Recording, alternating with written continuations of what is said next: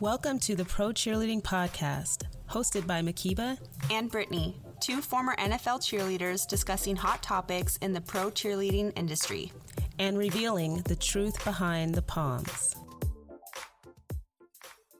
Welcome to an episode that I've been really excited and anxious to record. You have? A little bit. Okay. Just Why? because I'm gonna like confess some things.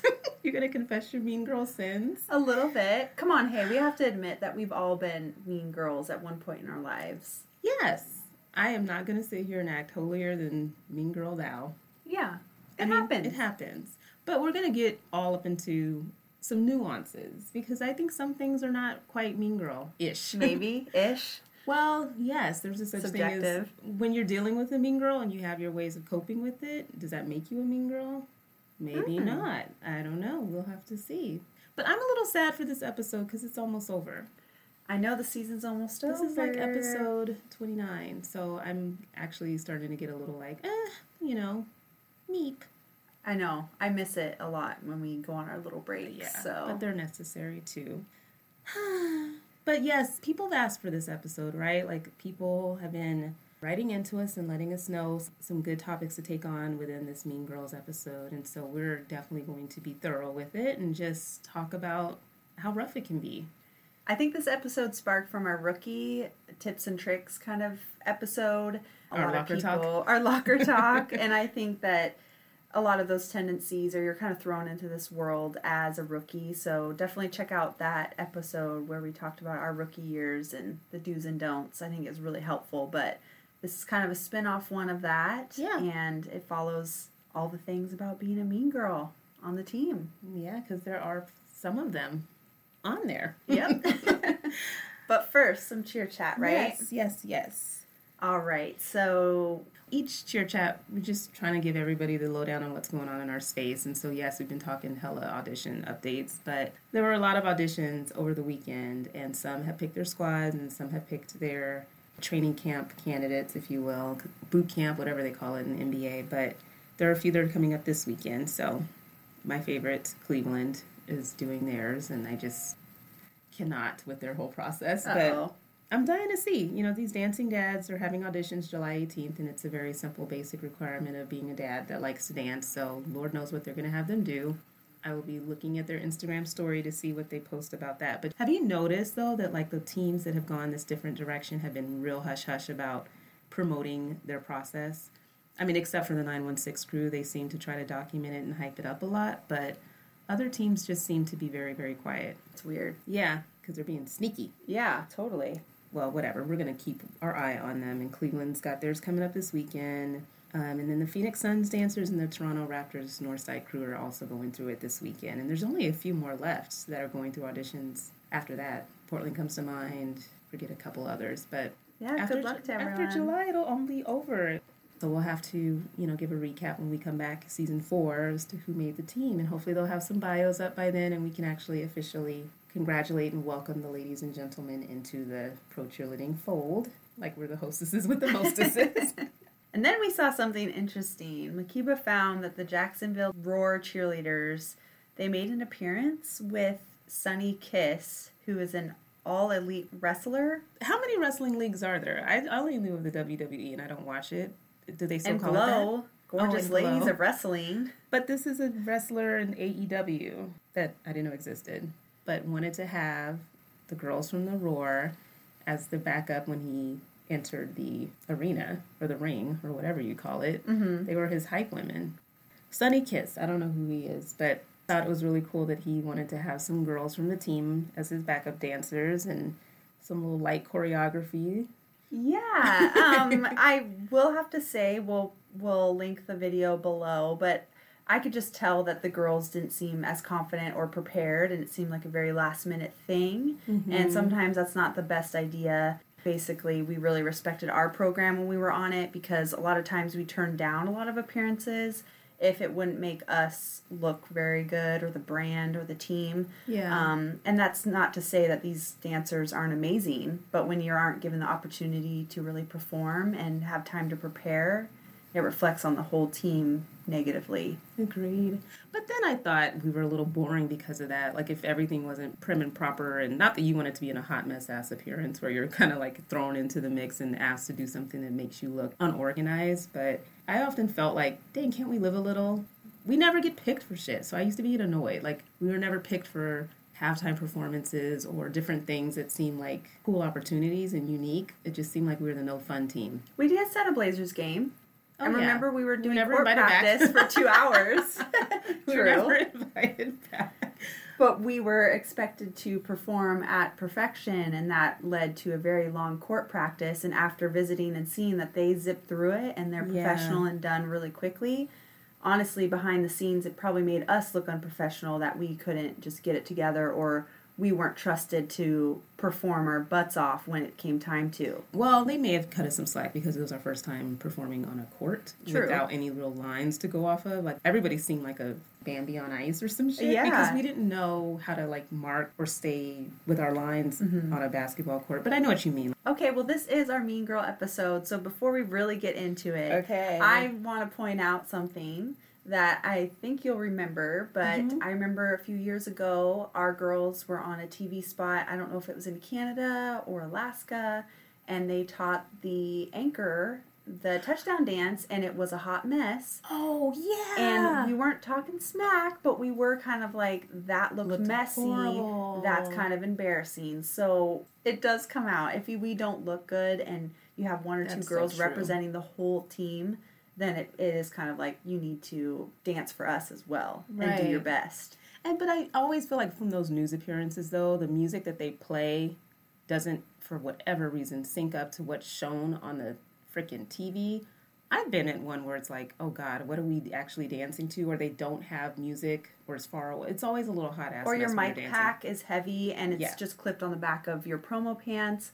It's not secured, and now you're expected to basically jump around and not have the palms rustle in the microphone. A lot of things can go wrong for sure. I'm Yeah. not blaming them, but I'm just saying It looked bad. it looked bad. Yeah, right. I think when I, we did it, we actually danced, counting out loud very quietly, and then they put the music on over it. So we weren't actually dancing to the music. That's how we ended up looking offbeat as hell and like a little ratchet because it wasn't the music playing and we all just danced. It was like a hot mess. They just yeah. played it over us. I don't later. remember seeing that one. Good. But do you know which one I'm talking I about? I do know which one okay. you're talking about.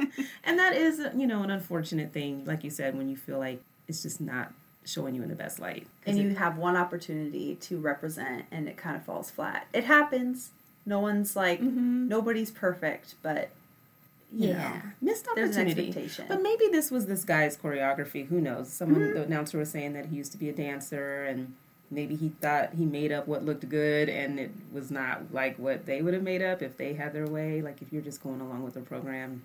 But again, you never really know that. It's not like they lay that all out in an appearance request. No. They might have thought that they were just rallying the whole time, and it's like, no, we're gonna do this, and it's like a whole bunch of choreography that's like taught them 10 minutes before yeah, before. exactly. Who knows? But I thought it was unique and different, and I like seeing weird stuff like that. I know. It was cool. It was cool. the last order of business, I guess. Let's give a preview of what's happening next for our season finale because Okay. I think we tried something different.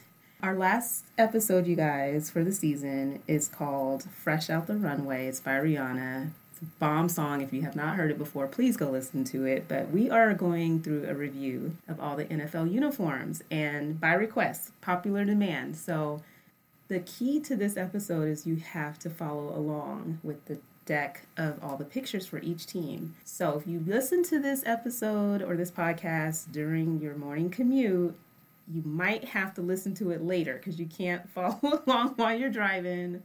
And This is for the next episode, our finale. Yes, our finale. So we just want to give you a heads up so nobody's caught off guard. We are trying to make sure it's easy for people to follow, but it is meant to be interactive and we want to hear people's comments regarding our comments. And it's not trust in, in any sort of mean girls light, us talking shit about the uniforms we don't like, okay? It's just us giving our opinions. It's kind of funny fun. though our timing though. I know, like we're right? doing Mean Girls, and last weekend we recorded the uniform like analysis. Let's call it an analysis. Right. And we had reasons for our likes and dislikes. I think we explained them well, but don't be in your feelings about it, people. Like just enjoy and, and go on the experience with us. We always try to have a controversial. Oh, I can't say that word. Controversial. Yeah, we always try to have a controversial. Marsha. Oh, we try to always end our seasons with a bang, all right? So I remember the diversity one was given people were kind of freaking out all over the True. place. And we're not doing that on purpose, but we just thought we would end it with a kapow. Yeah. So there's Okay. plenty of that. So check it out next week. I think you're going to love it. We'll provide a link in the episode notes as well as in our Instagram bio, but figure out a way to listen and follow along. Okay, thanks. And don't come for us. All right. Moving on. Makiba created the survey and you kind of wanted to share some things that you've heard back. Yeah, I just think it's really fun that we're getting responses from people who've been listening and just thought that we'd share some tidbits that came out of it and hopefully encourage people to also share. People have written in about wanting us to interview current dancers. And I think because of the way that we started the podcast and knowing that a lot of people are scared to talk, can't talk, won't talk, that we just always would ask people who were former dancers who maybe had a little bit more freedom to be guests on the show. And then we also were aware of people, you know, sounding the same or rehearsed and very on brand and boring. I don't know. We tried with Wonder Woman Wednesday for people to shout out unique and awesome people on their squad, and that didn't really take off as much. So we can try to think about current teammates, but that's Well, it's the funny reason that- didn't. Right. It's funny that you're saying people are reaching out and saying they want that because we have had a few current dancers in whatever pro cheerleading team they're on on the deck and they have backed out. And we're not mad about it, but basically it has come forward that hey, because my director this or because mm-hmm. I need to get clearance, we can't. Right. So that's honestly why we haven't done more current dancers mm-hmm. because the teams kind of don't allow it, to be honest. Yeah. You have to get everything cleared. Exactly. Their PR So- department has to approve and and we're aware of that and we don't want anybody not that we'd ever try to interview anyone and railroad them like we're not like the press that tends to do that at times where they interview a cheerleader and tries to trip them up. It would be the best radio appearance that you'd ever do, but we'll try to take that into consideration. Maybe there's a really cool team that'll say, "Sure, no problem," and send a really cool and interesting representative of their team.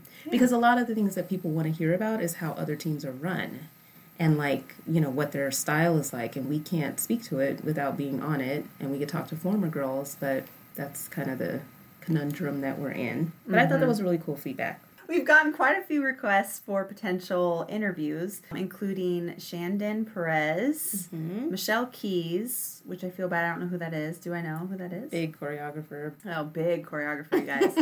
um, Kristen Holowati, which we actually met at Pro oh, Bowl. yes we uh, did She was so sweet. I didn't know who she was, and we just walked up to this very cute girl and said, "Hey, like, are you mm-hmm. managing the girls?" And she was so so sweet. yes So and she's also a kick-ass choreographer too Yeah. oscar hernandez too we reached out to you oscar right back oscar And the male pro dancers, we've actually reached out to them. We have some people in the works, but again, they have to get clearance, and so Right. it makes it kind of hard. Yeah, and now We that we have more male NFL cheerleaders, maybe it'll be a lot easier. And with the NFL or the NBA teams, And Controversial. with the NBA teams um, adding men as well, maybe we'll benefit from talking to more guys. Maybe they'll relax or think that it's actually good PR for them to put their guys on a show. So we'll try. we want to give you what you want. So give us some ideas, you guys, because we see this going the long haul. You know, we don't want the podcast to kind of run out of topics to cover. I don't think it even will. Goodness. We have like a list of three pages or so of notes of episode topics for next season. honestly, there's so many topics we haven't even covered, It's and we've just scratched the surface. And I feel like every year, even if we just turn into a podcast that covers auditions, who's going to Pro Bowl, the pro action, all that stuff, I feel like every year it's different. And there's a story from each woman that's been on the team. I mean, and that's something that was encouraging to hear people say that they liked was just hearing about different journeys in dance and how people became part of a team and like the adversity that they faced because I thought that people could get tired of like, why, who is this person that you're interviewing and why should I care? But it, it sounds like they like hearing the stories. Um, but I think you're right. It's like a lot of stuff that we scratched the surface of that we could totally dig deeper on. But people wrote in about a few ideas for episode topics. dance occupation opportunities, which I, we know are slim. I mean, we just talked about that on our last episode of Like a Boy. Sometimes you stumble into it, you're groomed for positions to kind of take over when a director retires, but the opportunities to lead in this space are probably few and far in between. It'd be hard to do an episode like a job board, but we can at least talk about how people become directors, maybe. Yeah, that'd be cool. Kind of like what you said, people really want to hear about highlights of how different teams are run. Mm-hmm. But I think that's really empowering too because I felt kind of ashamed about my own story about auditioning so many times and not making it and having that rejection. I kind of didn't want people to know. I And didn't then- even know that about you. Really? The second time that you, I didn't know that. Yeah, because people were like, oh, so the second time I auditioned, I didn't make it as far as I did my first time. And so when people were like, remember when we had that crazy dance to Adam Lambert? I was like, no, because I actually wasn't at finals, but everybody thought I was, you know? But it's just crazy that to see these people who are huge choreographers or, you know, famous dancers or what have you, Mm-hmm. and they also had their own struggles. I just think it really empowers people to keep going with oh, their Oh, own sure. dreams. And however many times it takes. Because Yeah. I guess I was surprised to see that people really did want to keep talking about auditions because I'm like, oh, we already talked about that and we already had an episode geared towards that. But it sounds like, you know, there's so many audition companies that are out there right now that are helping people prep. So even if we're just showing different perspectives or like a walking commercial of different things that people can try if they're willing to travel and check out a different prep course and maybe you'll have different results. So we'll definitely try to do more of that next season too. Yeah. Are we ready to talk Mean Girls? I'm Okay, now. let's do it.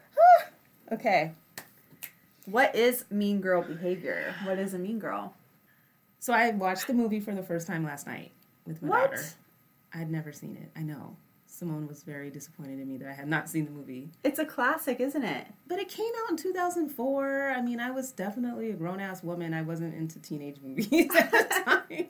I just didn't like there was a couple 13 going on 30 or some shit like that. I all of those movies that came out around that time, I don't think I paid any attention to. Right. Like Lindsay Lohan's blonde now and she's lost another 100 pounds. So, I mean, like, a lot's changed. But I had to go back. I literally like DVR'd it in the whole nine because it's uh, apparently on HBO or some premium channel, and I watched it. It was cute. Now I it gets understand- dark in the middle there, doesn't it? Yeah, a little bit. I was actually very happy to know what certain names meant and stuff now, and You're like really pretty. that's so fetch. I'm so late to the game. Sorry, guys, but after watching it, I had to kind of question like what really is a mean girl because obviously Homegirl was one, and I'm not gonna have the characters' names in my head really good. Regina George. There you go. That's a. Why didn't people make fun of her fucked up name? That's a terrible name. Regina George? It, it's not like your typical mean girl name. Like, You were going to say Veronica. but you know what I mean. Like, that's kind of a weird name. Well, Yeah, no, like Vicky or something. you know what I mean. Yeah. Like, especially for a movie, like you would. Ex- I I'm just sorry if your name's Vicky or Veronica. or Regina. Hi, Regina. but anyway, she clearly is a mean girl, but it made me question like, what are the gray areas of what being a mean girl is really about? If you're obviously doing outwardly mean stuff to people, yes, you're a freaking mean girl. But what if you're more underhanded? The person would never know or be the wiser that you're talking shit about them or that you don't like them. Are you still a mean girl just because you don't like somebody? I know, I see what you're saying, but I think with it kind of reflecting being on a team, a lot of people are Lindsay Lohan. You know, you start in a team thinking it's going to be hmm. great or you're going to have a certain experience, and then maybe it takes a left turn and you kind of just go with the flow. It's like peer pressure almost, and you want to fit into that certain group, or people are telling you you need to be like a certain person or group on the team. So I think it's very relevant with pro cheerleading especially if they don't have really good programs that makes you get to know everybody on your team. You're not just That's sticking true. to your rookie group. Like you and me, we've been friends since we were rookies. But why why is that? Why didn't we bond really closely with people who had been on it for 5 years? It's because we didn't really get to know them. Mm-hmm. I don't think they wanted to get to know us. No, exactly. So this is the Mean Girl episode. That's why. And I don't mean to make it sound like our rookie year was rough. We already alluded to that during our rookie year episode. And I don't want to make it sound like the entire program at Sea Gals was just a bunch of bitches. Like, it's not true, but I do think you know, this is truth behind the palms. I think we did have a group of girls that were very exclusionary that made it a little difficult for others to get acclimated onto the squad and feel welcome. So, well, yeah, because sometimes rookies can be annoying and it's like figure it out, but you have to take yourself back to when you were a rookie and realize there's a lot of crap you just don't know. There's no way for you to know. You've never been on a team like this. But I think the patience level is a lot shorter when you're a veteran for mm-hmm. that. And I mean, taking into account the squad dynamics, people are probably just repeating what behavior they experienced when they were rookies. And so, looking at the history of the program, I think it's great and awesome for some people on the mm-hmm. team to be a part of that sisterhood and be a part of that inner circle, if you will. But if that's the type of treatment that was allowed and encouraged or cultivated, then yes, it's going to go down generation to generation. You're going to do to that rookie what maybe happened to you instead of maybe making it better. And I feel like Sea Gals wasn't entirely welcoming as a rookie for sure. And I think when I made it back on the team and we were like reunited on the team at the same time, it just felt like a tide shifted a little bit in terms of trying to make it even more inclusive for people who were not part of a particular clique. Well, Makiba's really nice. You think? And no. very and very inclusive and it has nothing to do with your age, but in terms of just understanding people are coming from different backgrounds, very understanding and mature mm. with that, I think. And I think it's not an excuse, but I think starting even the process, I started auditioning at 18 and I made the team at 21. I felt like oh, this is how I need to act. I was your typical person that got roped in. I am the Lindsay You're Lohan. Lindsay Lohan? I'm the Lindsay you Lohan. look like her like. right now to me. really? Yeah. Do I look well, cracked was, out? No, she was stunning in that movie. Well, I didn't like her the layers in her hair. Okay, mm. now I mm. sound like a mean girl, but I mean, she had the pretty red hair, yeah. and then you're giving me Lindsay Lohan vibes. Oh. Pretty cracked out Lindsay Lohan, but um, but she was just bright eyed and bushy tailed, just like the freshman in the movie. You know, she didn't have any ill intentions of being a bitch. She kind of got, like you said, roped in and. But going along with it also makes you a mean girl, right? Does because it? you're not sticking up for the little people or not the That's little a good people. Point. But Does it actually, if you are a silent observer of mean girl behavior and you do not do something about it, does that also make you a mean girl? Yeah, because you're giving the main mean girl more power. Mm. What do you think they should? Well, we'll get to what they should do. Yeah. Instead of being a silent observer. But for me, I think when I look at shows that I don't really watch anymore, like Real Housewives and Love and what the hell is it called? Love and Hip Hop and all this stuff, you're seeing like Mean Girl Behavior 101 right there. But I think from watching that crap, you see that everybody talks about everybody. Like it's just a given thing that people talk about other people whether they're present or not.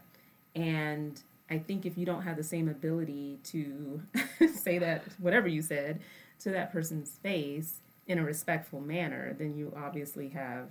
You're a lawyer, so you can totally flip. Like, there's shit talking, and then there's like, well, you know, the other day I felt like you were very lacking in skill. I don't even know how you would word it, but there's a way to just be point blank period and very people have a problem being direct i think i don't know i do i'm so passive aggressive i'm so passive aggressive i don't even know what passive aggressive is really uh-huh i'm like uh-huh and for me i guess i just i do not prefer passive aggressive i mean i think everybody would be a lot happier if they just said how they felt and just like get it off your chest already like just bury your little damn soul because you'll feel better. Like you're holding it in and it's rotting your insides mm-hmm. and you're trying to, you know, work around it and it's really eating at you. So you're and it's coming out in your behavior whether you like think it's you're hiding now it. I'm sweating. Therapy session. but I just think for me, I just find it freeing to tell the truth or speak I don't want to sound like Oprah, speak my truth. And I'm not trying to act like I'm perfect, but I do feel like it's helpful for me to be healthy, to actually share what's bothering me because not in a way where I'm trying to like make somebody else feel like shit either. It's just this is bothering me. Or if I'm feeling like I'm being mistreated, to say in the best way that I know how, right? I mean, as a, as a rookie, I couldn't completely stand up for myself the way that I really, really wanted to. Like, keep it all the way real. Like, some shit was just uncalled for. And I didn't really feel like I could do that if I wanted my spot and not get kicked off the team. But I think it's just finding that balance of being willing to put yourself out there to say what you want to say, especially if it's bothering you. Like, do you need to just go tell people, well, actually, I think you um, suck? You know what I mean? Like, you're not No. better than anybody else, but I think if you can definitely, if somebody does something to disrespect You, you, or hurt your feelings, to you know speak up. I think that's a really important message. I'm learning a lot. But don't you know you like feel better? I think homegirl I felt feel better. worse actually Oh, oh, okay. because I worry about their feelings and I don't want to say something like, "Hey, that really hurt my feelings" because I'm afraid it's going to hurt theirs. But they So hurt I yours, just- so it's it's all even, Steven. well, it's not that you're saying it to be vindictive either, to get back at them. It's just everybody's feelings are worthy of respect. Maybe that's just it. So, if they- Amen. that's the other thing. It's like it's okay to hurt people's feelings every now and then. Like Is it's it? that's that's life. it's like participation trophies. Let me shut up. But like you know what I mean? Like you people have to be able to take criticism. No, Con- yeah. Constructive criticism. If it's expressed in a healthy manner, respectful manner, then somebody should be able to say, you know what, when you did X, it kind of made me feel like Y, without feeling like you're going to break the person's whole life. That They actually shows it. a lot of care and consideration just because you don't want them to make that mistake. Maybe they didn't mean to. Right, they didn't even know that they were doing it. Perhaps. And we've seen a lot of that Yeah. kind of situation where they just need to be educated because they are Don't know ignorant. any better. Yes. Yes, that happens. And then You there's just people who know exactly what they're doing and they're acting like little shits. That's Right. who we're talking about today. No, I'm just kidding. Exactly. like people who say like derogatory or racist things and they don't know it because they've never been told like, "Hey, you actually can't say that." Right. And think about making a team. It's a pretty diverse group. It should be, anyways. Right. That's what part of our season two ending episode was about. Right. You know. And if people haven't been used to being around other people, they're probably going to fuck up and say something that they weren't intending because they just they don't know any better. Right. So then, what's the difference? Do you consider that a mean girl because they're they don't know, or then do you think because they're saying shit that's upsetting people, they don't know now that person's going to be a mean girl to them? Hmm, I think because they're be- passive aggressive like me. for people who truly don't know any better and when it's brought to their attention they actually try to take that into consideration and do better because they know better i don't think you're a mean girl. I think intent does matter a lot. As a lawyer here i am like intention plus act equals a crime so if you didn't really intend sometimes that matters right? And whether you're actually guilty or not at something. But once you have been educated you've been brought into the know what you choose to do with that information and how you make your moves really indicates whether you have mean girl tendencies or not. Because we all can stand to grow. So like if i did not realize that i hurt somebody's feelings and i didn't realize that when i say things a certain way it really crushed someone's little heart i mean i'm gonna be like oh damn and then you look inside of yourself and figure out oh okay what am i gonna do about that and if i'm gonna just keep mashing because i don't give a shit how this person feels then you're kind of a little fucked up mean girl well, have you ever had somebody come to you and be like, "So when you did this, it hurt my feelings," and you don't see how that could have hurt their feelings? guys do that to me i'm sorry um Like a guy will be like, "You hurt my feelings," and you'll be like, "Why would that hurt your feelings?" Like, grow up. Trying not to put it that way, but you know, I have struggled sometimes to understand where someone might be coming from. Okay. But I try, you know. But see, then you're not a mean girl. I just was wondering. yeah, no, but I try. I mean, it's part of like the give and take of feeling like it's a two way street, and we say things that may not be intended to be taken a certain way, and I try to search for like what's right and wrong, and if I'm wrong, then I try to admit to it. If I don't think I'm wrong, then I might struggle with trying to accept where someone's coming from, but at least you have the willingness to try. And there's so many people that can't really have that grown up conversation for whatever reason, and that's why. I was just gonna say that. That's basically you're describing a grown up conversation that you should be having where like, hey, it doesn't matter what the topic is, Right. but you feel like you can go to them and maybe offer some suggestion to correct them. Mm-hmm. And they as a grown up should take that and say, I'm really sorry that I offended you. Like I'll do better. I didn't I had no idea. It should be squashed. But instead, Exactly. people like you said, they don't go up to them and say, "Hey, that was fucked up right. what are you gonna not what are you gonna do about it but can you please not do that again they just take it inwards or spread it to their group and so now the whole group's looking at that girl like she did this Exactly. And it could easily be nipped in the bud.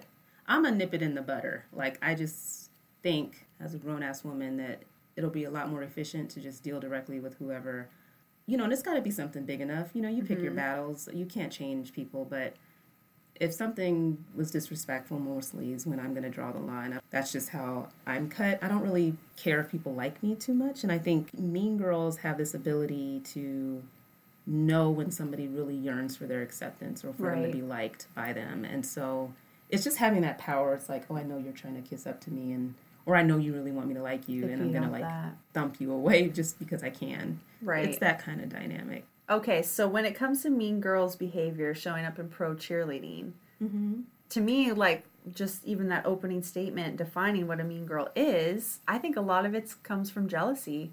Mm. Like that's who Mean Girls target are people they're jealous of. Maybe. I think a lot of the silent hate, maybe, or the things they'll start talking to their group about, like so and so did this or whatever, it's mainly because that person's jealous of them and wants the group to kind of go in on attack. Yeah. And I think with cheerleading, that can definitely, you know, everybody's gorgeous, but sometimes it doesn't help when management is picking people. Like, let's say you've been on the team three years and a rookie comes in and starts getting all these opportunities that you feel like, well, I've been here three years, I- deserve that, or I've put in the time, True. or, you know, I feel like I've had a glow up since my rookie year. Why am I not being picked? It, unfortunately, the world shit. kind of pits us against each other. So, how can we try to not? We'll get back to how can we not be mean girls, Yeah. but Yeah. I think that's something that I'm realizing is a how main factor. Mm-hmm. showing up because it's true. I think people feel entitled to a certain amount of attention, respect, regard, whatever, and when they don't get it, which I think I may have screwed up my rookie year because I didn't give off the reverence that some people felt. You shouldn't have to. Is that what you're saying? Well, just that Like, maybe kiss butt? Maybe some vets felt like it was not showing the right respect for the vets coming, you know, coming in as rookies to not try so hard to win their approval. And I mean, you know, it was one of the questions that we raised in, you know, preparing for this episode. I was not actually expecting when I joined the team because we didn't have social media pop in like that back then.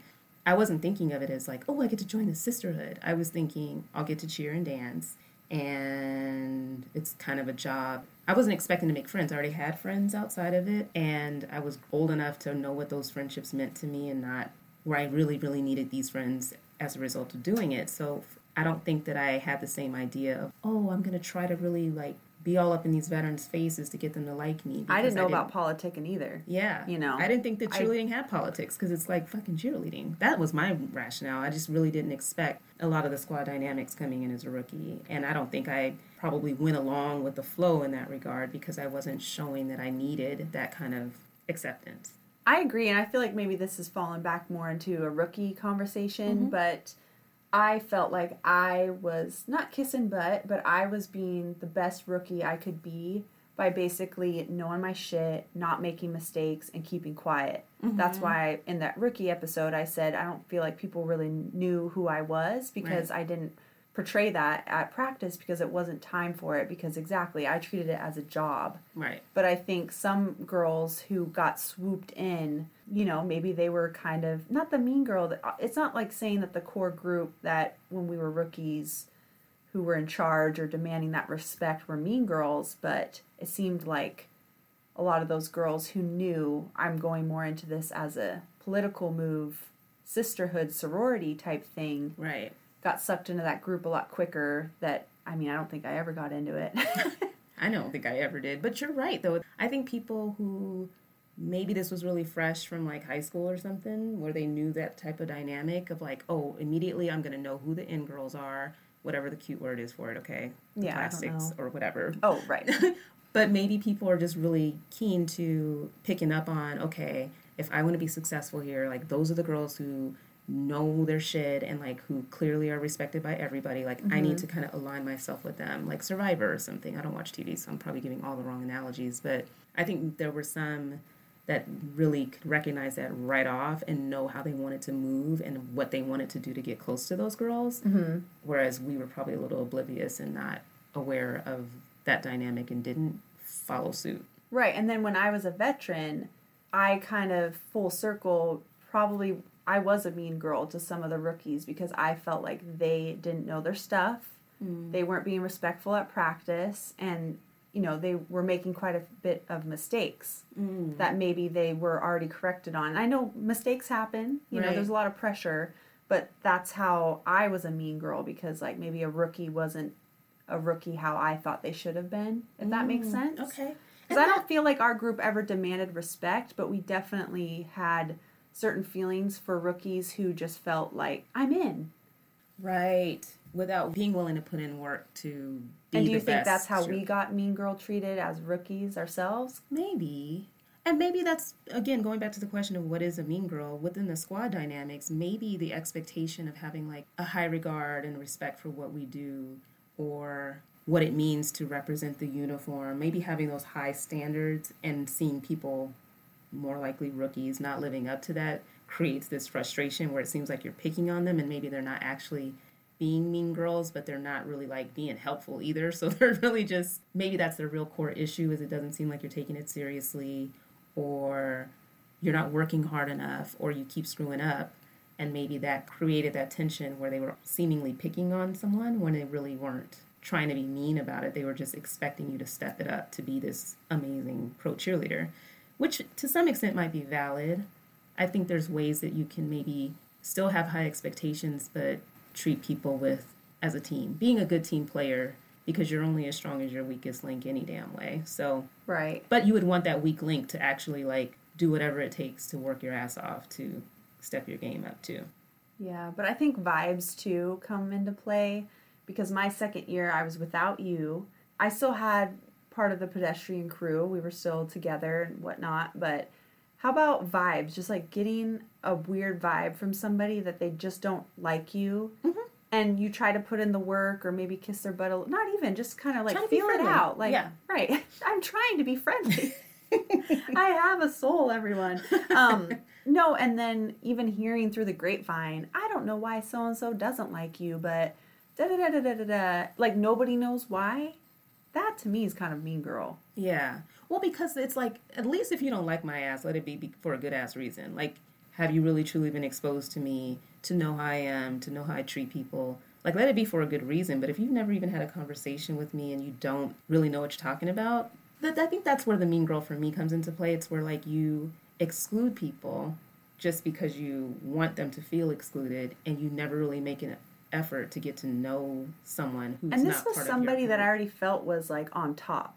Like our director loved them, you know, Mm-hmm. they were really respected within the whole team, but they just did not like me. And you're not going to like everybody that you work with. Right. That's just what it is. I mean, there's like 28, 30, 40 Mm-hmm. people sometimes on the squad, so you're not, you're not going to vibe with everybody. Right. Maybe some that person just didn't like my humor, but They didn't like were you? they supposed to go up to me and be like, "Brittany, you're not funny, and you think you are, and you're annoying. Shut up." No. that is not the grown woman conversation. True. I think you're, to your point, there are times where somebody's just not your cup of tea. Yeah, and that's fine. And that's fine. And you can totally try to avoid them and just keep your distance right. But then where does it girl. become a problem? for somebody that you just don't vibe with. Yeah, like let's give off some examples. So basically, like to me, so that person doesn't like me. A mean girl aspect of that would be they're starting to have like a get together and they're like, do we have to invite her or don't invite her or don't tag her in a photo kind of thing. Yeah, outwardly acting on it Mm-hmm. in a way that is just extra. Yeah. Or you know, like doing shitty things. Like, and I don't. We didn't see a lot of this on the squad, so we're totally like making stuff up. But just you know, talking shit in a way that's like lightweight noticeable about you. Inside jokes that you Yeah. you're blushing because you know they're actually laughing and talking about you. Exactly. That's where it shows up. Because I feel like Mean Girls is never, especially on a squad, unless you're on a really fucked up squad, it's not really going to be this like overt in your It's face passive. shit. It's all passive. It's mm-hmm. all on the sly. It's all inside joke. Nobody would know what the heck is going on, but they sense or feel that it is something. That's the way it shows up. It's Right. that subtle shit that if you are somebody like me who will call something out if it's bothering me, it's always that stuff that's so indirect that you really couldn't. It's not like a concrete case that you could take to the director and be like, "This is what they did to me." Like They were talking shit and have Yeah. an inside joke, and then they could be like, "No, we don't," and then Exactly. you just look like crazy idiot. too. Exactly. Like there's no burn book or some shit that you can find. No Maybe- evidence. Exactly. But I think it's, you know, in terms of dealing with that. I mean, well, I guess we'll get to that. We'll get to the How what to you deal. should do because I actually don't know what to say. Yes. Um, just. I just struggled through it, man. And I just kind of like would avoid them. But then to me, that makes, for me personally, that makes the tension even worse. So now when you are together, you're working together, to me, I have this like bubble around where I don't want them even near me. And they're probably getting negative vibes from me too. Yeah. And so you never really get to open up because once they are nice to you and you're talking to them, I don't know. I feel like I kind of go defensive mode. Like, why are you being nice to me? Yeah, and I, I kind of want the conversation to end sooner than just letting it flow. Well, because I hate fakeness, so I, Right. it's really hard for me to sit there and act like we're homies when we're not. I mean, maybe they're trying, but I'm not buying, so then it turns into a, like an awkward situation. But you know, with the thing is, I think with people who are on a squad with people who you just don't vibe with, try to be open minded, but be careful too. I mean, I think you have so many opportunities where you might have to have each other's back, you might have to work together, you might show up at the same promo, you might might have to travel together. Exactly. So it's just really keeping your nose clean of the drama as much as you can, but just be careful. Like mm-hmm. if there if you know that the person's not genuine, don't share your personal business or, you know, anything that will give people ammunition to keep up with the shits cuz you can feel when somebody's really likes you or not. That's what I'm saying. I feel like sometimes coming up to the person and being like, you know what, when you did that, that actually really upset me. Could you avoid that in the future regarding me Mm-hmm. and that situation? I feel like in the wrong hands, that gives them more fuel. And they'll go, okay, Mm. I got you. And then they're going to do it more. Interesting. You know what I mean? So I've always laid on, it's probably really bad for my mental health, who knows? but it's kind of like, I'm so private. You Yeah. know, I feel like even with you and me, like we're best friends, but I just don't tell, I'm not open to telling people certain things. And telling your feelings is something that I could see. I mean, when I say address someone about how they've made you feel, I mean, those are like definitely therapist words that when you did X, it made me feel Y. It could also just be like, I didn't like it, so don't do it again, versus like you showing any vulnerability about like how it made you feel. I could see leaving that part out, but if it's behavior that needs to change because you don't like it, Just say it. Just say, "I don't like it." that. and they can be a shithead and say mm-hmm. like so what? You don't like it? Like i'm not going to change what i'm doing. I just stick to the respect line. It's disrespectful. So if you're going to be disrespectful then we're going to have a problem kind of a tone. Because people know what that word means. yeah. Yeah. you know i might not change some shit just because somebody doesn't like it. It's like okay that sounds like a personal problem. And nobody's really called me out like that where i've had to say it like that. But i think if it's along the lines of respect that's something that should be universal when it's earned Mm-hmm. and if I haven't done anything to disrespect somebody, then I'm not expecting anybody to disrespect me. So maybe leaving the feelings part out of it, I totally could see that being used as a weapon versus, oh, I really hurt your feelings. Oh, I'm sorry. You know, nobody's going to give you a big hug and I feel like this is a way too late therapy session for myself. like, we should have talked this out during the season. I mean, honestly, though, my interactions with mean girls hasn't been very many in my six years on the team. Like, yeah. But it, it just happened, so that's what we're trying to address. I mean, it sounds like our listeners are for sure experiencing it. I mean, we've heard people mention sometimes just screwed up dynamics with the squad leader Yeah. where Power, struggle. Exactly. They might be power tripping where they're picking on certain people within their smaller squad. And then you kind of are like, that's almost a micro squad versus what you would experience with a broader team if any mm-hmm. sort of mean girls exist outside of that. So you're almost part of two different teams in a way. You have your small team, and it's a lot more pronounced the way you would be treated as part of your small squad. So, if, like for me, my rookie year with Squad One, I felt really uh, unliked.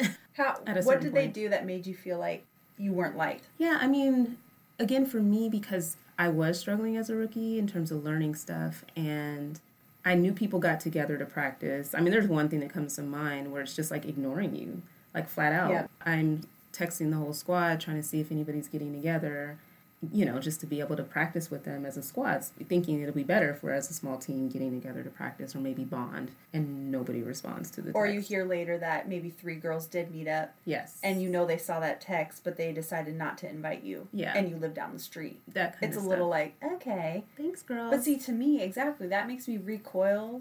And I'm like, I'm never asking that group, my squad, yeah. to practice again. Oh yeah, trust. It wasn't And I something think that I like- kept on doing, but it, that's the kind of stuff that let me know where I stood with everybody, and so it just became like, all right, duly noted. I'm to reach out to the ginger beast and we're to bond over practicing and struggling together. I mean, maybe that was part of the rookie hazing. Was like, figure it out. I'm not to spend the time with you. I'm not to invest, but I just think it really let me know what kind of team I was a part of. You can make an attempt to like meet up with somebody one time and you take whatever jewels you can get from it and then I'll see what you do from there. Because I think if you try to help somebody and they don't want to help themselves, then yeah, you might want to cut the cord on them because you got to meet them halfway. Like if you're not willing to put in the work, then I could see people kind of losing patience and just kind of being like, "Well, figure it out, damn it." But But it was kind of a given that your squad leader was there for any questions. We didn't have like a system, big sister, little Yeah. sister situation. I think that was the large part of the problem. Right, is that there was no expectations or, you know, they weren't held to like, hey, if your squad has any questions, this is going to reflect on you. Yeah. And it kind of, there was no repercussions for their squad. Then, if you did mess up, when one, you asked for help, you asked to practice with them, no one responded, you mess up in the group dance, Yeah. and now the squad leader is in trouble because it's like your, Your squad, looks, like, crap Shit. Yep. Yeah. and now you're just getting eye rolls and even more isolation and Yeah. you're pushed off to the side that's kind of was a little was part of the that rookie happened. year, and and I think for squad leaders too, maybe they're also experiencing difficulty with people showing them the respect that they're supposed to get. Maybe they have some little know-it-all little shits on their on their small squad that aren't very helpful. They don't listen. You know, even if they're friends with them. I mean, I remember seeing that too, where it's like you could tell that they were friends with people on the squad, but they weren't respectful of the role that they were taking on as squad leader, where they need you to like stop small talking so much and actually listen when they're trying to lead the squad in something and right they're your friend but they're wearing a different hat right now so yes. treat them now like your boss and you need to listen i did see that like a lot of side conversations and we're actually not getting anything done because you two are talking about what happened last weekend Exactly. and you can see sometimes the squad leader would get uncomfortable like okay well anyways like I'm trying to lead here. Yeah. It. I think sometimes, like you said, that in terms of getting opportunities, when people are selected squad leaders, sometimes they get a little bit of fallout from people who are upset that they got picked for things and or felt that they deserved it, and just kind of earning that respect again. Especially if you don't know what you're doing right away. Mm-hmm. I'm sure there's probably like the eye rolls, Oh, like, yeah. oh god. That happened too. Yeah. Especially when sometimes it would happen to where maybe, like, let's say Makiba was a squad leader for three years, and then it's kind of like, okay, your time's up. Now we're to have Brittany be the squad leader, but we're on the same squad. So now you're squad leading a former squad leader. Yeah. And it gets a little touchy, and sometimes maybe there's other teammates on that same squad who you feel loyal to two people now. Yeah. And now it's like, who do I listen to? This one's experienced, but this one's technically my new squad leader. It just- Yeah. it gets messy. Because you're having to give that respect whether you kind of want to or not. But I feel bad for squad leaders that maybe were in that position because they didn't like pick it themselves. They were selected for it. And so to be put in that situation might be a little awkward for them. Mm-hmm. And What then, when- okay. Oh, go ahead. This could go on and on, but there's so much. These people like sent in a lot of these sub points, so I want to like make sure we touch on everything. What were you gonna say? I was just going to say along the lines of squad leader, sometimes you gain a squad leader that's been a squad leader for a few years, and the fact that they kind of aren't leading very well. Not everybody should lead, Oh, talk, talk about that. but because maybe they're a favorite, they're putting these positions where they're supposed to lead you when you have to follow someone who doesn't really give a shit. They're burnt out, they don't like their squad, well, there might be like mean girls that are put into power now. that and then they just because of how checked out they might be from being on the team for so long they're projecting. Or it's cool that to not on- care. exactly they're projecting that on to other people Yeah. is probably like the mean girl-ish behavior from those squad leaders is like i don't really care like i've sucked all that i'm gonna suck out of this experience. I'm just waiting on pro bowl who knows? And they just kind of like just don't give a shit and don't create that experience of you know having your squads back and really stepping up to lead in the right way. So some people wrote in asking questions about what do you do when your director is kind of a mean girl? Like will say fucked up things to you i mean it, it's i'm laughing it's not funny but i think it does start at the top in terms of what kind of culture is accepted or not accepted as part of a team when you're leading a team i would imagine. But you know if your director is kind of a main culprit in the way that they treat dancers that's a really tough situation.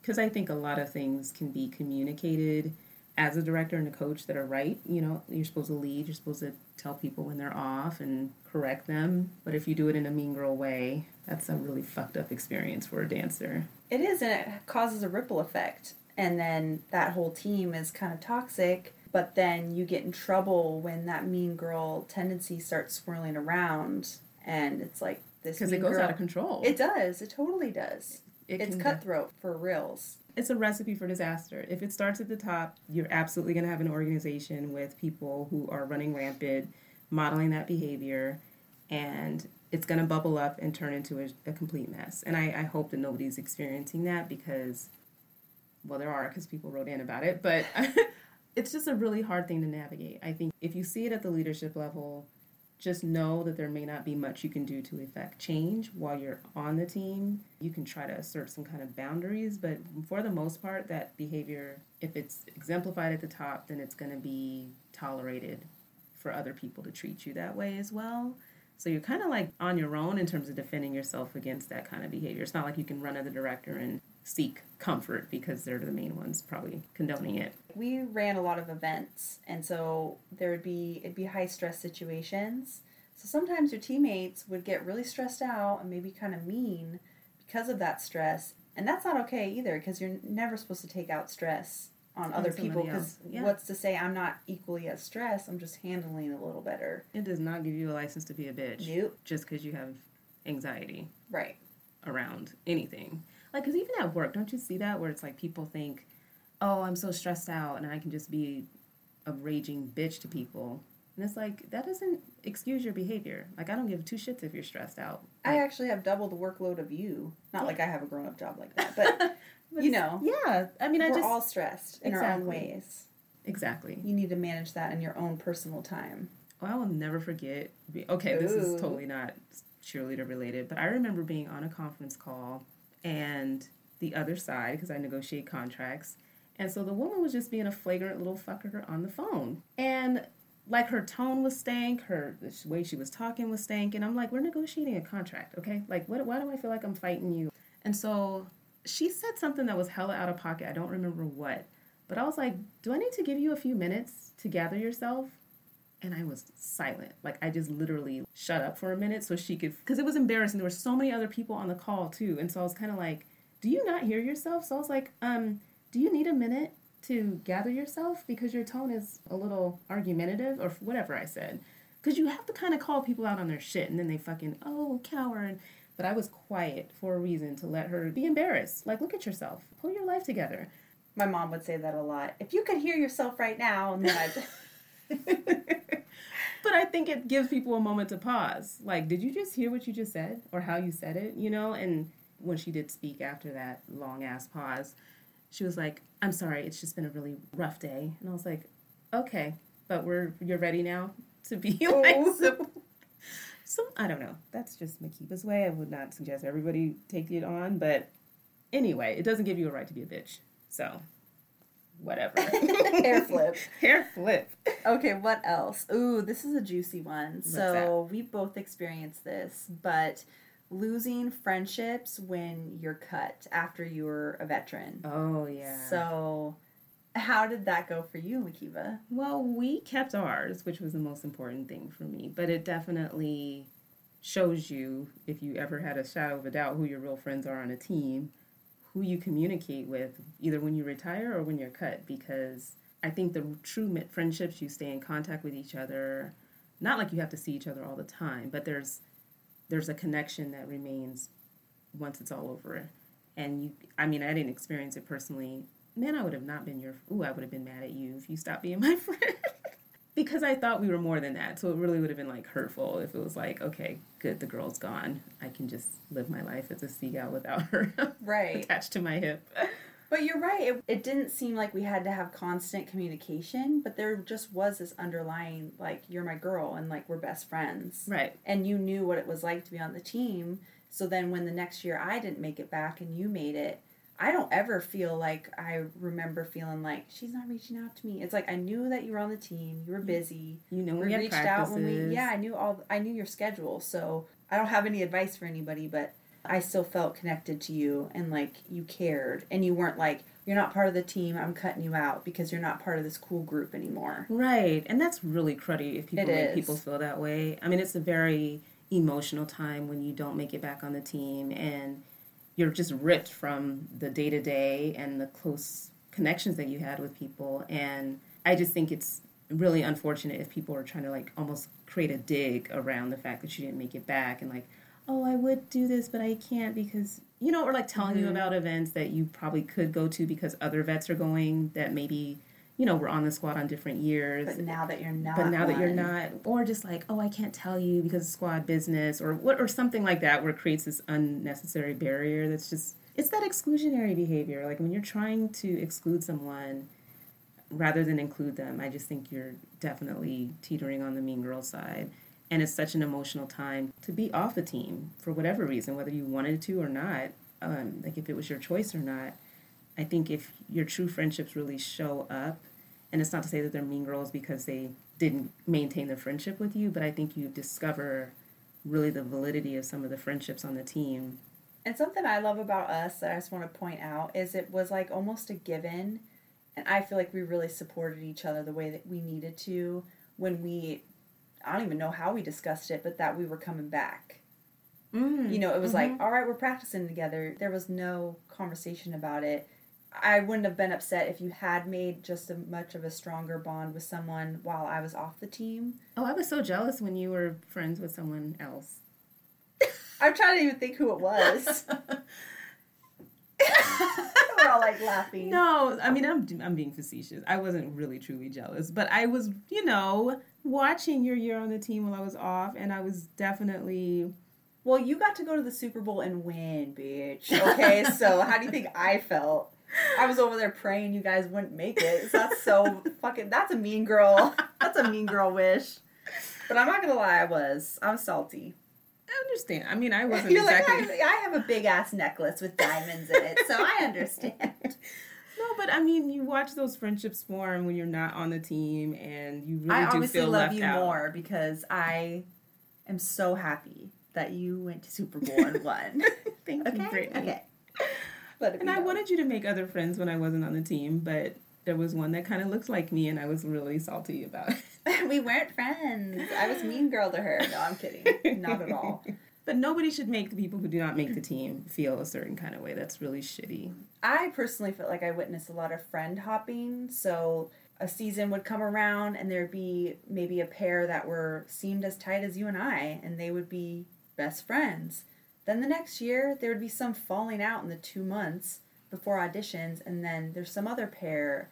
And it's not so much that that's an issue, it's that whoever was excluded from that partnership, they were meant to feel like, I can I'm done with you. Yeah, I'm done with you. Yeah. I, I did not understand that because I felt like we really cultivated a group that was really open to just anybody and every, like, hey, we're practicing at this time. We would always text it out there. Yeah, and it's not like you can only be friends with a certain set of people. Like how high school is that? That's not even high school. That's middle school. It Am I your only best friend?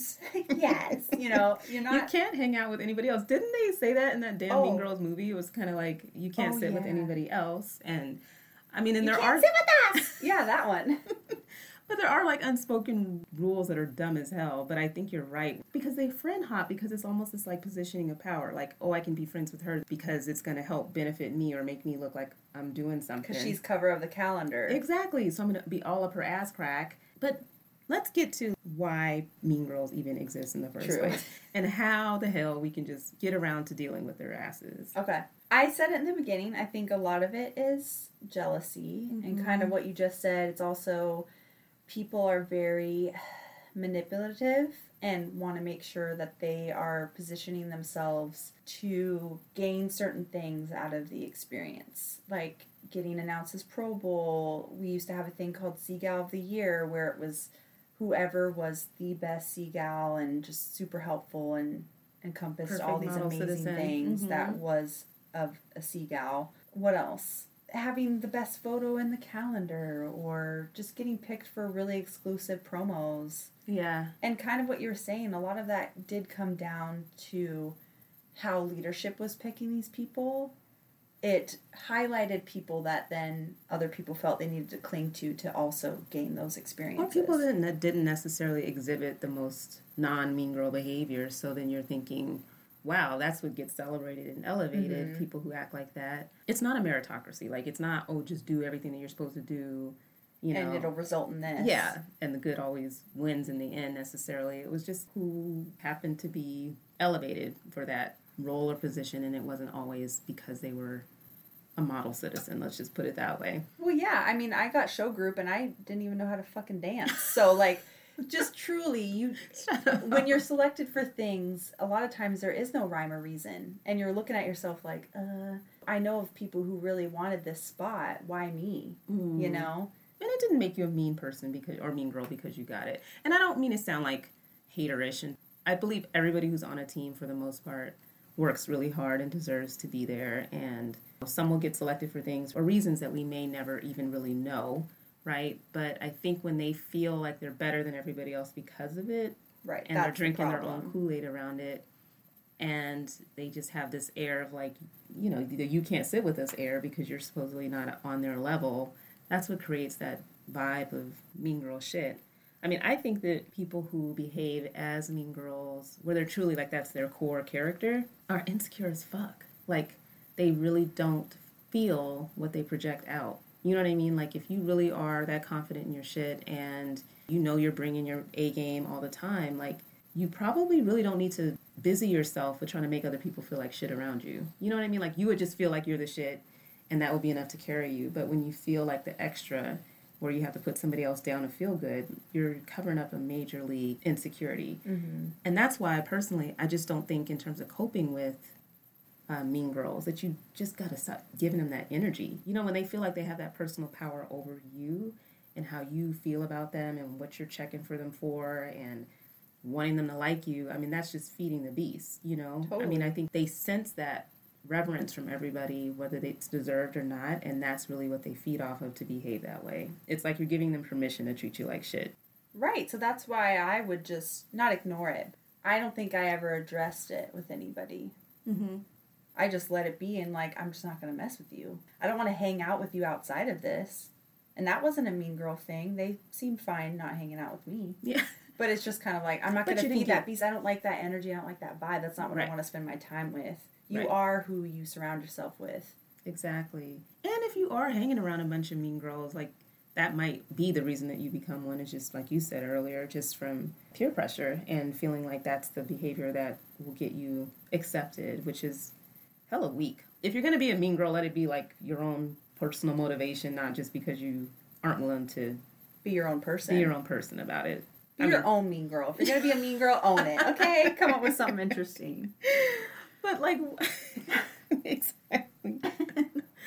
but I think in terms of like who Mean Girls call out, like you said, maybe it's people they're jealous of. But I just think people have an idea of, you know, what makes somebody pretty. Because I mean, the truth of the matter is with pro cheerleading, like you said, everybody's beautiful, but people have different looks, and some people think certain looks are better than others, and or body types are better than others, and I really think that a lot of the mean girl characteristics come out when you're criticizing someone else's looks. And I'm not trying to act like I'm holier than thou in that regard.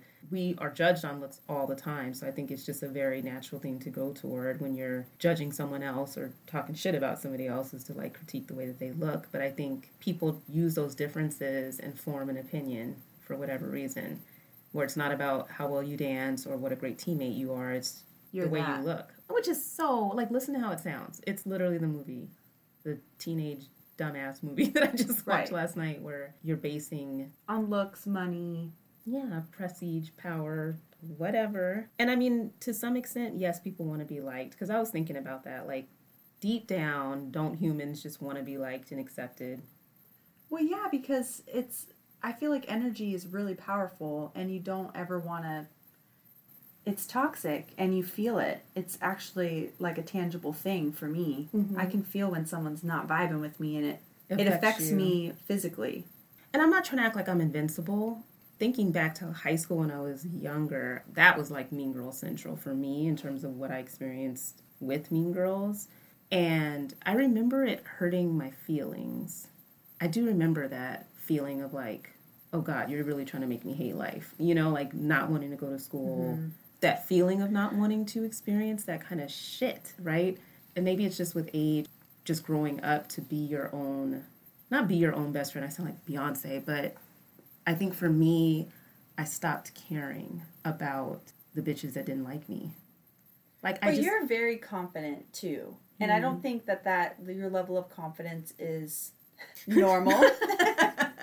no, but think mm. about you are a young girl, you're making this team, and maybe you like always saw, you know, a veteran, and you're like, wow, I really love Pamela. She's always killing it. She's beautiful. I love her body. I love her Yeah. hair. And then you make the team and you meet her, and and maybe you made the team and you look totally opposite of her, mm-hmm. and now you're kind of like, wow, she's like my ideal.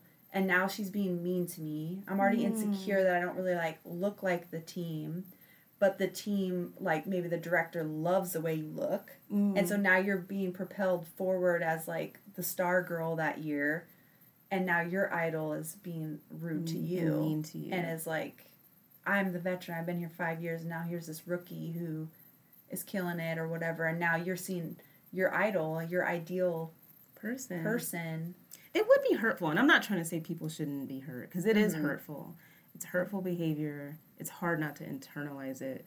I get that part. I think it's just a matter of when it when you brought up that example. It's really key. Is just you know the insecurities that you might feel about yourself, and I think what I experienced just with time and growing up was more loving those parts of me that I wasn't as secure about so that it didn't become a weapon for other people to use mm. against me and that's that comes with life experience and things like that right so it's not something I expect everybody to or anyone to really just have equipped we're all adults still trying to find a way to love our insecurities but when I was seeing like what was being used as a weapon like if I didn't feel confident, Confident. in dance or something yeah, and it's really just trying to address what I was uncomfortable with so that I could kind of have my armor on, so to speak. So I don't want to put more weight on somebody else's opinion of me than the opinion that I have of myself.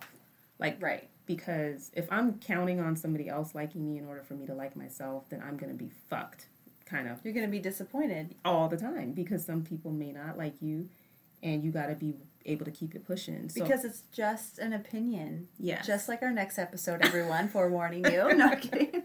But it's true. It's just kind of like you. I stopped placing as much weight on how other people felt about me because that would sway me like a boat. Like it would make me feel like shit, or it would impact me and hurt my feelings. And for me, I guess a way to cope was more to just take that away from them because I couldn't control it anyway. Like I wasn't gonna go build a fort and try to climb up their ass and, and live there. I just had to kind of find a way to be okay with people not liking me. Yeah. And that's not easy, especially if you really actually look up to someone. But then you have to kind of question should I really be, you know, not idolizing, but should I really look up to somebody who's who's a bitch? I just beat him to the punch and be like, I suck at this, or like, hey, I know I got freaking white ass hips, or I'm tall, big girl, or something. Like, But you, I'm like looking at you. You, you have like a self-deprecating um. humor, right? Which, but it, it removes the power. Like if that's the stuff that they're going to use to talk shit, like, we hear comedians say that all the time, where it's like the stuff that they knew they would get picked on, they would just end up making a joke out of it. It took away the power of people trying to bully them. yeah. Is that what you're saying? Yeah, like me not being happy with where I'm at in my career, so I say I do foot porn, you know? or like, I'm the best paper shredder you're gonna find, so like, hire me. You know what I mean? You just gotta make light of it. Yeah, if anything that would allow you to process it and not let it hinder you from being happy. Yeah. Nobody deserves that kind of power, you know, to fuck up your day and make you hate practice. Like, because the main reason that we wanted this episode, guys, is because, like, and I don't mean to sound preachy, preachy. I'm hella old and experienced, but You're not hella old. but it's like being a pro cheerleader is such a huge experience. It should be the happiest time in your life.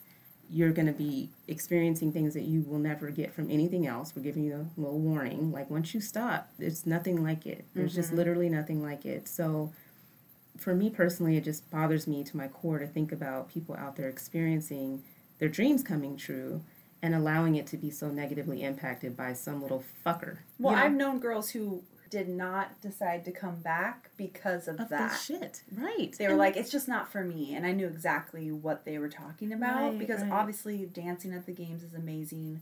Fulfilling your dream is amazing, but it's just not the the, rest of the shit. that yeah. it just gets to people and they're not having it, so they leave. What- and I shit myself. oh my gosh, that coffee, man. um, I made Brittany coffee and I didn't put a lot of sugar in it, so I'm hoping I didn't give you sugar, but No, no sugar butt. I know exactly what you're talking about. It really sucks to see somebody give up something that they probably enjoyed because they were mistreated. And I don't think anybody that's on the squad has the right to make anybody feel that shitty. And I also just want to like empower girls that might be experiencing that to kind of try to flip it because if you love what you're doing, you shouldn't let anybody get in the way of you doing what the fuck you want to do. Full steam ahead, chest out, chin up, just you know, sway that shit to the side and like rub it off, shake it off, whatever you need to do to like not let it impact your experience. And whether that means confronting the bitch who's be- hello, whether that means transferring that energy by actually confronting the person that's making you feel that way, like you've had enough of the shits and you're really gonna just assert yourself and stick up for yourself, whatever that looks like for you, so that you can get in the space of, you know what, this is my dream and I'm not gonna let it be fucked up by somebody else. Like, you're gonna get older 10 years down the road and maybe think, like, I really wasn't done dancing and, you know, I really could have kept at it. Like, I was enjoying it. And it's just realizing as you get older, like, wow, I really didn't need to give it that much power. And that's what hopefully people will take from this episode. I totally agree. I think my rookie year, I didn't know what to expect. My second year, I have to admit that maybe I fell into the mean girl vibe. I mean, you weren't there, and I was kind of just struggling to find my path. Mm-hmm. And then the next year, I had a year off, and I think I came back into it just like I'm doing this for me and this is why I want to do it. Right. And I'm just going to be myself and I'm not going to really worry about what people think of me. It doesn't mm-hmm. matter. I I just think it comes with time too. Yes, you might absolutely. have a really rough rookie year, but definitely reevaluate and be like, do I want to do this again and why am I doing it? Mm-hmm. And then go for it. And if the answer is I don't want to do this again, evaluating it too to say Why is that a good a good enough reason to give up on your dream? Mm-hmm. If you're looking at it as giving up. Now, if it's a toxic environment, fuck it. I don't advocate for putting yourself through too much shit. It ain't worth it. Okay. There's You- other dancing opportunities Yeah, that have find a healthier environment to, Right. to be a part of for sure. There's other opportunities out there, but you know, for people who've asked for questions of like how to deal with someone who doesn't like you, yeah, what would you say? I think we should take these. This is like locker talk ish, like the true advice of the episode, because this is what people wrote in about. I'd hate to be like, we covered it. No, we didn't. All right. How do you interact with somebody who doesn't like you? You are you kind of addressed this a little bit. Did I? What, what do I do? Well, you mentioned that you found out at least that somebody didn't like you, and you got the vibe that somebody didn't like you. How did you like interact with that person? Just keeping your distance away? do? Kind of. I just don't give them the time of day then. Like there's no there's no reason to not try, but I have friends who care for me and and are going to support me. I don't need that from everybody. Right, Especially if you don't want to give it to me specifically, I'm not going to beg you for it. Right. That's just somebody that I'm just not going to interact with and I haven't since. So, my life's been fine. Yeah. Life you goes on. A really good point. Everybody had friends before they joined a squad, so don't forget that you already have your people. You know, I mean, I know you don't get to spend time with them as much anymore. Your true friends that you had prior to pro cheerleading should definitely be an anchor for you. If you feel lost, if you feel like nobody likes you, your true friends that you already have will remind you of what makes you so freaking awesome and that will make you feel like you are loved and appreciated for who you are. And maybe people on the squad just don't know who you are enough to like accept you and love you too, but don't forget that you you already have your people. You don't need to add 32 more people to that list of your people. You're not going to Well, because how how close of friends are you really going to get with thirty other people? If you were think about that, even in school in a classroom, like you have your people, and that's fine. And I think another key thing is don't be closed off to other people wanting, like seeking you out. Like, wow. Makiba's super nice, and like I feel like I can go to her for help. Once you've established yourself as a veteran, be open to people coming to you because you're so open hearted. Right. And just identifying the struggle because everybody experiences similar struggles. And if you do become a veteran, to your point, you know, being willing to extend yourself to people that you see that may be experiencing things that you also did because you can change that tide to be different in that respect. If you were part of a team that wasn't really that great to you, you can be better once you're a veteran to the new rookies that might be experiencing the same thing that you did. You don't have to keep the trend going. Yeah, break the cycle. Break the cycle. Let's see. Somebody said, should you bring mean girl behavior up to the director? Like, should you raise that with him, or does it make the situation worse? I feel like personally, it depends on your director, and I don't know if it does any good because honestly, it might seem a little bit like snitching or complaining, Mm, And you- tattletale. tattletale, and you're you're expected to be a grown ass woman on the team Right. and hold your own. So whether you're making the team at 17, 18, just know that this is great training for real life Mm-hmm. and you're going to be working in a career where there's going to be people who don't like you for no reason. And some of those might be your manager or whatever. Very true. I don't know if I have like concrete advice. Maybe you can touch on this a little bit more solidly, but kind of what you're saying, just be confident in what you bring and just observe more so than interject too. Just kind of like take a vibe of the room. Oh, that's that's key. Getting a sense for who you're dealing with. Studying behavior really tells you a lot, and it'll mm-hmm. tell you probably how to how to deal with somebody who's either being mean to you or whether it's something that warrants going to a director because you peeped their leadership style and you see how that person interacts with the director. You see the manipulation at play if there is any, so you can kind of like already figure out if it's actually to your advantage to go say something or not. I would say if the director's part of the problem, don't waste your time. But a lot of the part of people kind of being ass kissy was because they wanted to make it back. Yeah, true. So how do you kind of suck up to your boss to secure like, hey, I don't I don't want this girl to not be on the team next year. I think it can kind of backfire. Like, it's one thing if you are being like bullied or just really the mean girl shit's out of control and you're really trying to seek help for how to deal with it, versus like, I'm really just hoping this person gets in trouble and is off the team. Like, I'm really just trying to elevate and try to get my director to see what a bitch this person is. Clearly, they do interviews and they don't screen out all the bitches, right? Like, mm-hmm. they, you know, they make the team and they're a part of it and they have that mean girl culture going. But sometimes bringing that to light for the director with the goal of trying to get them to see that someone's a bitch probably makes you look worse in the end than it does actually help you. But I would say if you are, if you've tried to deal with the situation directly and it it won't stop or it's getting worse, then yeah, that is their role as a manager to actually intervene and do something, I think, to help or to stomp it out and to say, like, no, this is not acceptable. So I think there is room if you're just really in some real bullshit. Like, let it be some real shit, not like, oh, you know, my feelings were hurt. But I would say something that's along the lines of bullying. I think that's the point of having a manager is to kind of do some sort of problem solving on that level. So if you've done what you can, you've tried to deal with it directly and it didn't work or it's gotten worse and you really are being made to feel that miserable, then I think thinking about how you present that and package that for the director to with some concrete examples might be the right step at that point. If you mm-hmm. still if you can't make it through the rest of the season, definitely try that before you just quit or something like that. I mean, because the directors, somebody asked about advice for directors or squad leaders that are told about situations, like how they should deal with it. It could backfire though. Yeah. You know, maybe the director is going to go to that person and be like, I elected you as squad leader because I expect you to take care of your team and your squad, and now I'm hearing that you're bullying them.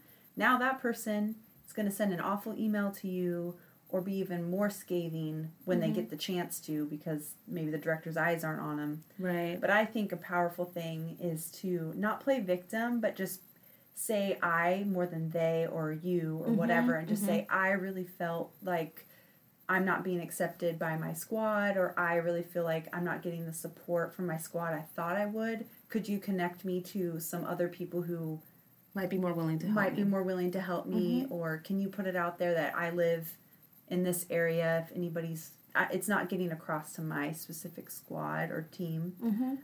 I, I think, think that says good. a lot more ownership about I'm feeling this kind of way, but what can I do instead of eh, Can they're you tell being mean. Right, right, right. There's a definitely a way to package it so that you one have looked at it as an, an adult and not just like oh they don't like me because you know you don't want to run to the director uh, with a they don't like me story it's No. more definitely concrete mean girl behaviors that are more along the lines of bullying that i just think any director who is leading a team or a squad leader that's leading a, a, a smaller squad should have the desire to want to address. And the way to address it is really you don't need to get into specifics and say the person's name Right. or anything like that. But I do think if, if you're in a leadership position, it's the sit down where it's like, listen, I'm gonna keep it real with you.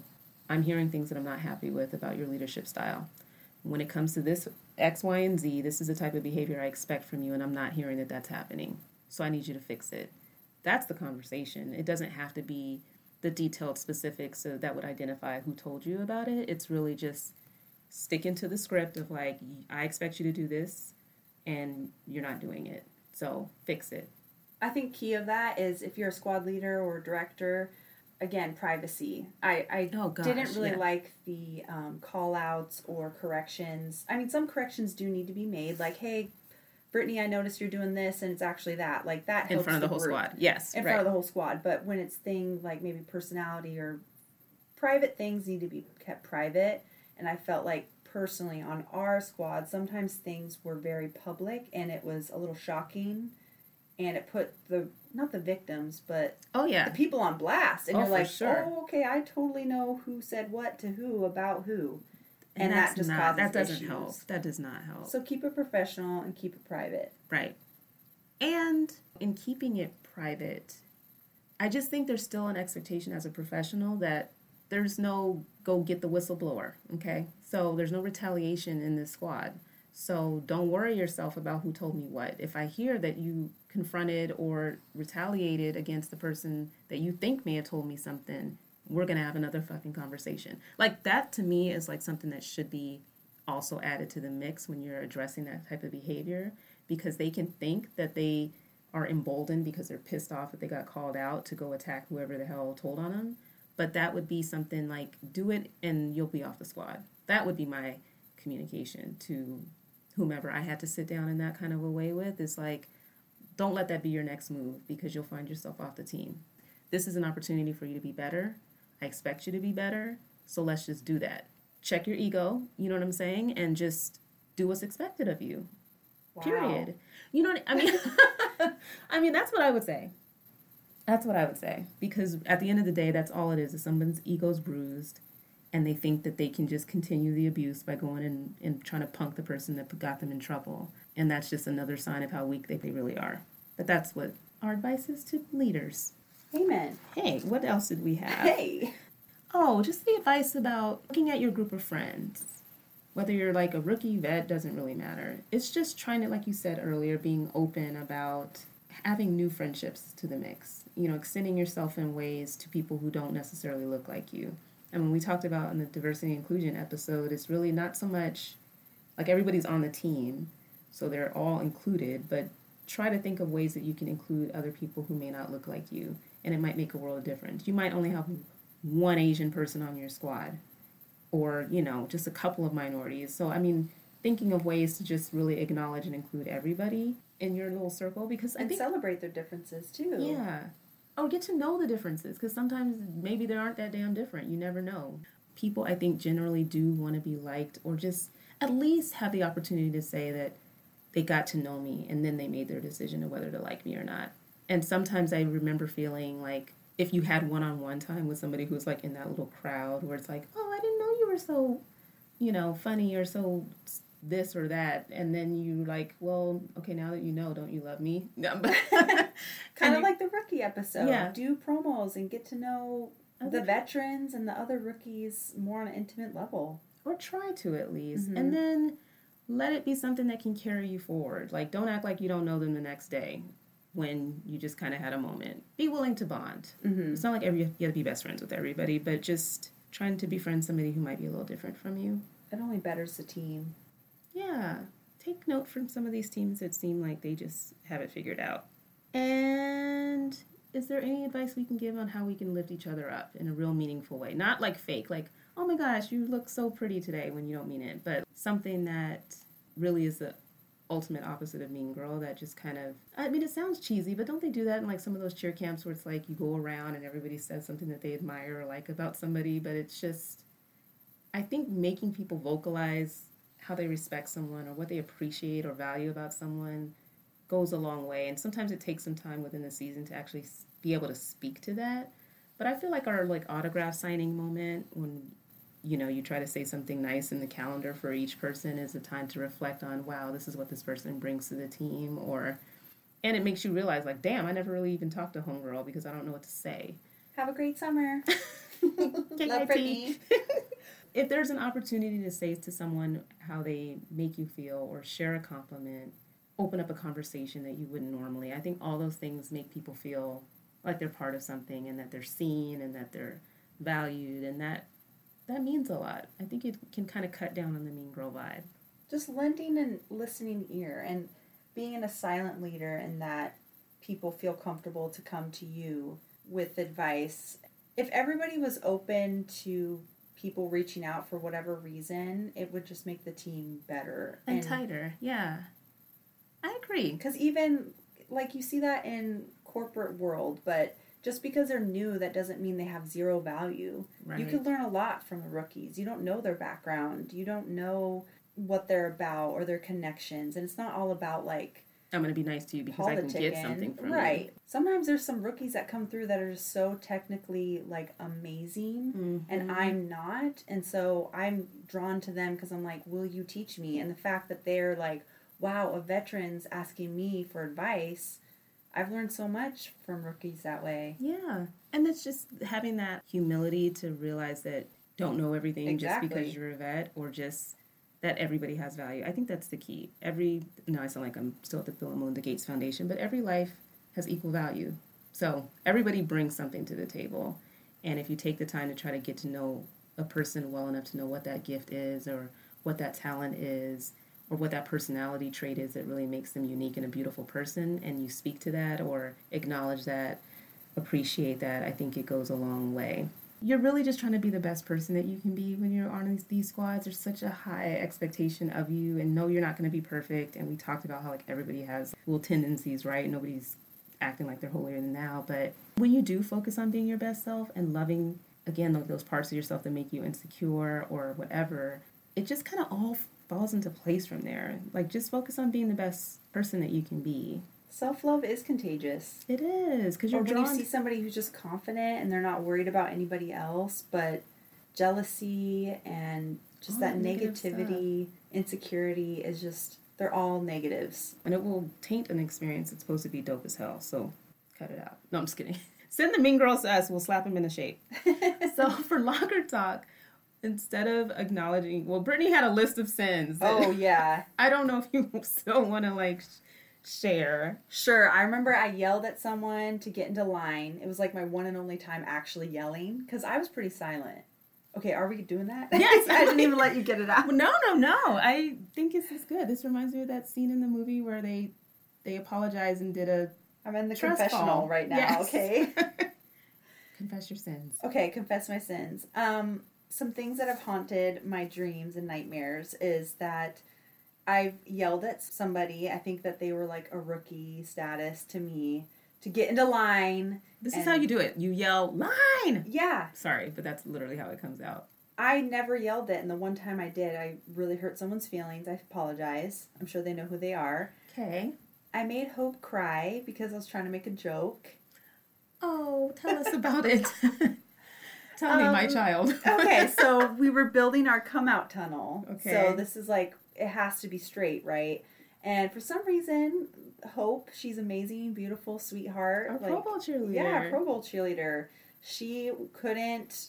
She was doing it, but our director wasn't seeing that she was doing it and kept making her lead the line out over and over again. Oh, to make the stupid tunnel straight. Yeah. Ugh. And yeah, like she wasn't pivoting at the right point. I didn't see anything wrong with it. It yeah. was kind of like I was standing over there like I, I saw her do it right, you yeah. know. And so she was also on the Saint stations and so when we were walking back to go down the field to do something else, I was like didn't they teach you how to pivot turn on Saint Stations? And I think it was just overwhelming. Yeah, that moment for her. I made her cry. Damn. I'm sorry, Hope. I love you. apologize. You Brittany does not have a mean bone in her body in terms of like when you joke, it's literally like not at someone's expense. You're really just trying to make light well, of a trying, shitty situation. Sometimes I just have diarrhea of the mouth, and I'm just like, "This will be funny," and I say it, like Makiba's edited out plenty. Okay. Whatever. Um, I definitely jumped on the Mean Girl bandwagon one time. There was an email thread going around about how some rookies were carrying themselves, and I decided to also pipe in. Um, I really regret that, and I did apologize to those people. I was very passive aggressive to somebody in terms of I felt like they were making a lot of mistakes, and instead of offering a helping hand and saying, "Hey, let's meet up and like let's practice this," you know, we're on the same squad. Let's be better together. Um, I decided to kind of sink into the squad that was being very passive aggressive and kind of given the palm to them. Like, Mm, figure it out. I've issued help, which they probably didn't really. Right, right, right. So, I mean, there's probably plenty more, but they're all mistakes, and I'm definitely trying to learn from them and be a better person. That's all we can do. And I'm not trying to act like I don't have sins of my own. I'm trying to think of some good ones. I don't But know. Kiba really was very nice. I generally am nice. I She's not anymore. No, I'm No. now I'm the dragon lady. I don't think I'm ever like outwardly mean to anybody, but I am a shit talker, and with the safe loved ones I have, I vent like a motherfucker. So somebody might be, you know, getting a new one ripped. Something that I would never say to them. But put it this way, my mean girlness probably comes out when I'm venting because I don't have a filter and I may use things that describe someone, like, you know, I was saying critiquing people's appearance that might come out in the venting session, of, which is not nice, you know? Like, if you're saying someone's fat ass or uh, whatever, I'm just making something up. But, like, if you're really critiquing someone's appearance as part of you talking shit about a situation where you're venting, it doesn't feel very nice, right? Those are my, like, not so nice moments that I know I can think of. And, and just finding things funny that probably are not funny. Like I would be mortified if people actually knew that I okay, it's don't do it. I don't know. you guys, okay, nobody's gonna listen to the podcast when season four starts because they're gonna be like, those girls, I thought they were nice and they're fucking bitches. But um, I love looking at pictures. I'm making my confession, guys. I'm not perfect, and I've probably been hella preachy, so this is just gonna come out. Damn it! But this is the meanest thing that I think I do, have done, and I won't do anymore. Okay, so I love looking at pictures. I have a, a photographer that I follow that snaps the shit out of like Seahawks games and all this and the Sea Gals. So I'm mainly looking at these pictures because I was like either looking for you and when I retired or yeah, because it started like after I retired. So looking at these pictures, sometimes you know you have to zoom in to see it really good, and it would catch some wild ass facial expressions, right? Like just like not your finest moment. Well, I have plenty of those. I think I've made even memes of myself with these photos Yes. because, like, you'll be blinking, but only one eye. Yeah, and it's, like mid always like some crazy. You're just caught in a moment in the, with the camera, and so we have like shown funny things that we can laugh at. But I could see like, and we share it, right? So it's like texting each other these pictures, and I would not want anybody to think that I was just really going out of my way to make fun of them. It was really like, but I was seeing it, and then I would share it because it would be actually fucking hilarious looking, but maybe not to the person who's in the picture. But it's not like I would put that in a book and be like, burn, or, you know, Burn. or try to like make somebody feel like shit. But I fully acknowledge I'm not trying to rationalize my shit. That's probably mean girlish. I'm sorry. it's okay. You've been cleansed. You've been baptized. Baptized. oh, But yeah, me inside. I just think exactly. I think to wrap it up, you should just not deal, but just take on each person as they come to you. Right. Just keep an open mind.